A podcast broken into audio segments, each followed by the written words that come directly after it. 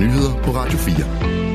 Det ekspertudvalg, der har vurderet modeller for en CO2-afgift på landbruget, vil anbefale en afgift på højst 750 kroner per udledt ton CO2. Det erfarer TV2 og Kristeligt Dagblad.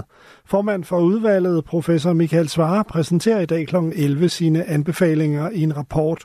Ifølge TV2 har udvalget udformet 3 modeller med 3 forskellige satser. Den højeste er 750 kroner, mens de 2 andre ligger på henholdsvis 375 og 125 kroner per udledt ton CO2. Kristeligt Dagblad erfarer stort set den samme model.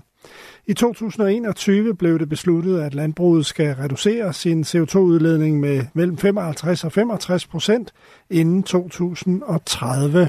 Ifølge tal fra Energistyrelsen kommer 31% af Danmarks samlede udledning af drivhusgasser fra landbruget. Miljøøkonomisk vismand Lars Gård Hansen siger til TV2, at en afgift på 750 kroner per ton vil kunne mærkes på CO2-udledningen. Jamen, det vil have en betydelig effekt, altså give et kraftigt incitament til, at landbruget reducerer CO2-udledningerne. Landbruget er bekymret for, at en CO2-afgift kan føre til tab af arbejdspladser i landbruget, hvis produktionen flytter til udlandet. Men det vil ikke ske, og alternativet er værre, siger den miljøøkonomiske vismand til tv-stationen. Det er vigtigt at være klar på, at de bliver ikke sendt ud af landet. De bliver sendt til byerne i Danmark. Og hvis man ikke får de relativt billige reduktioner, som ligger i landbruget, så skal det tages dyre reduktioner andre steder i samfundet. Og så kommer vi til at sende arbejdspladser ud af landet. Rekorderne på arbejdsmarkedet fortsatte i december, hvor antallet af lønmodtagere endnu en gang steg. Her var 3.5.900 i arbejde, hvilket er 1.300 flere end måneden før, viser tal fra Danmarks Statistik. Den omfatter både ansatte i det offentlige og i det private, og den er baseret på arbejdsgivernes indberetninger til skat. Det er imponerende, at beskæftigelsen bliver ved med at slå rekord efter rekord, lyder det fra Thor Strammer, cheføkonom i Dansk Erhverv. Dagens stærke jobtal sætter en tyk streg under, at arbejdsmarkedet har været den helt store positive overraskelse i 2023, skriver han.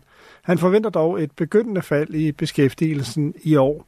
I januar 2021 var der knap 2,8 millioner lønmodtagere.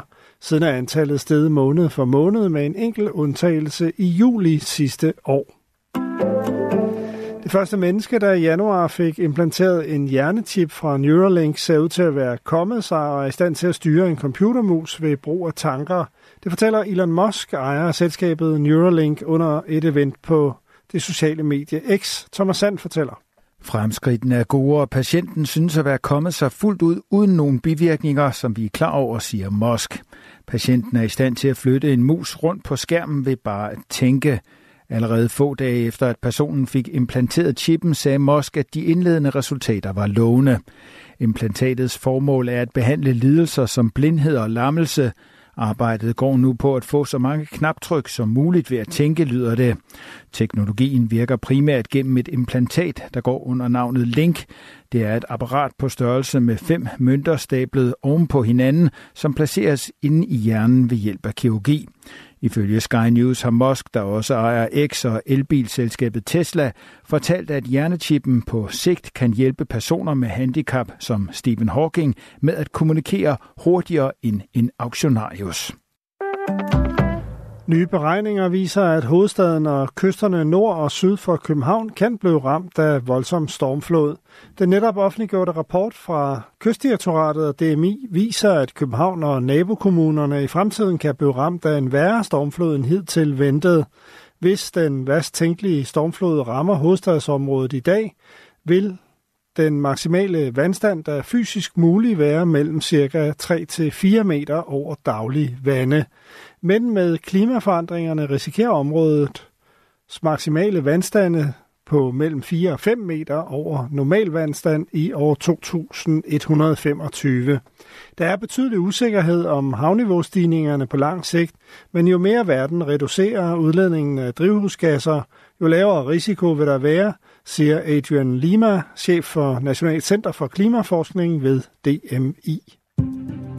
Først skyde og lidt regn, senere klarer det op, 5-9 grader og lidt til frisk vind omkring vest. Det var nyhederne på Radio 4, i studiet Henrik Møring.